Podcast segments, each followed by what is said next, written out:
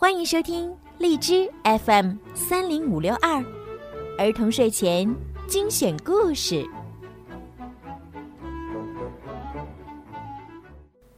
亲爱的小朋友们、大朋友们，你们好！欢迎收听并关注公众号“儿童睡前精选故事”，我是小鱼姐姐。今天呢，小鱼姐姐又要给大家讲好听的睡前故事了。如果你们喜欢听我的故事，记得要多多的帮我转发、评论，让更多的小朋友可以听到我的故事吧。好啦，准备好了吗？我们一起来听今天的故事。艾拉的疑问。这是小艾拉第一次来到罗莎和彼得的农场，她发现奶牛很胖。为什么这只奶牛这么胖呢？小艾拉问。那是因为她怀孕了，过几天将会有一头漂亮的小牛诞生哦。农夫彼得告诉他。小牛是怎么到他肚子里的呢？艾拉惊讶地问道。彼得瞪大眼睛。轻轻碰了碰他的妻子罗莎，罗莎又轻轻碰了碰艾拉的爸爸妈妈，可他们也不知道怎么回答。罗莎只好解释说：“奶牛爱吃青草，有一天它不小心吃了一头小牛，那小东西就在它肚子里长大了。”艾拉没再说什么，大家都松了一口气。一周之后，爸爸妈妈带着艾拉去参观动物园。在长颈鹿馆里，人们都在围观一只大肚子的长颈鹿妈妈。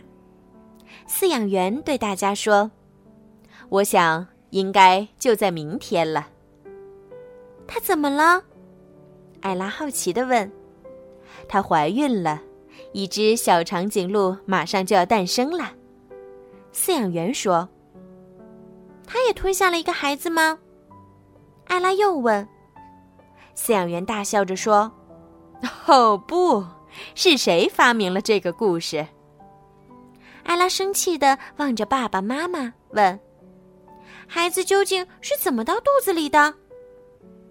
饲养员看着艾拉的爸爸妈妈，可他们没有理会。艾拉的妈妈说出了她脑海中第一个出现的答案。宝贝儿，长颈鹿那么高，所以它在云彩里发现了它的孩子。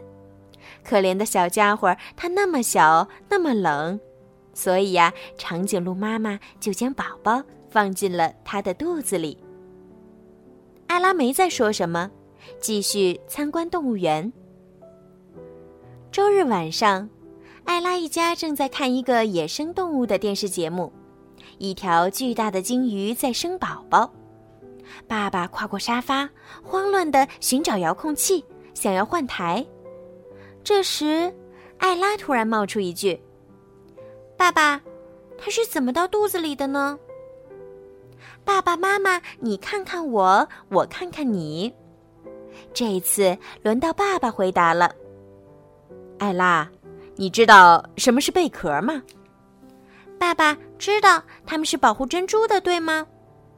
不仅仅是珍珠，宝贝儿，海洋里有许多许多贝壳，它们保护着所有海洋生物的孩子们。当海洋里的爸爸妈妈们想要一个孩子时，他们就去拍一拍贝壳，选择一个他们最喜欢的孩子。鲸鱼就是这样有小孩的。艾拉兴致勃勃地听着这一切。没有再问其他问题，爸爸妈妈终于松了口气。但是，这种平静并没有持续多久。一个晴朗的周六，艾拉的妈妈邀请了她最好的朋友奥尔加一起吃午饭。奥尔加已经怀孕九个月了，她和艾拉玩的非常开心。艾拉用手抚摸着奥尔加的肚子，问：“奥尔加阿姨，宝宝是怎么到肚子里的呢？”艾拉说完，忽然跳了起来，把手搭在头上，迫不及待地说：“妈妈告诉我，你喜欢在海里潜水，你是在一个贝壳里发现了你的宝宝，对不对？”奥尔加阿姨望着艾拉的妈妈，妈妈望着爸爸，爸爸又望着奥尔加阿姨。最后，奥尔加阿姨哈哈大笑起来。她说：“ 我不知道是谁发明了这个故事，但是，宝宝可不是这样进入肚子里的。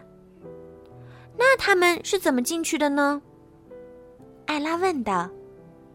奥尔加阿姨并不害怕回答这个问题。她说：“要想让肚子里有一个宝宝，需要一个男人和一个女人，他们相遇，开始约会，然后决定要一个小孩儿。妈妈肚子里的宝宝就是他们爱情的结晶。”艾拉紧紧抱着奥尔加阿姨说：“我一直就猜宝宝是这样到妈妈肚子里的。”好啦，今天的故事就听到这儿啦。对了，还没有关注小鱼姐姐微信公众号的朋友们，赶快去关注吧！搜索“儿童睡前精选故事”，点击关注，好听的故事就会每天推送到您的手机里啦，听起来也很方便哦。晚安。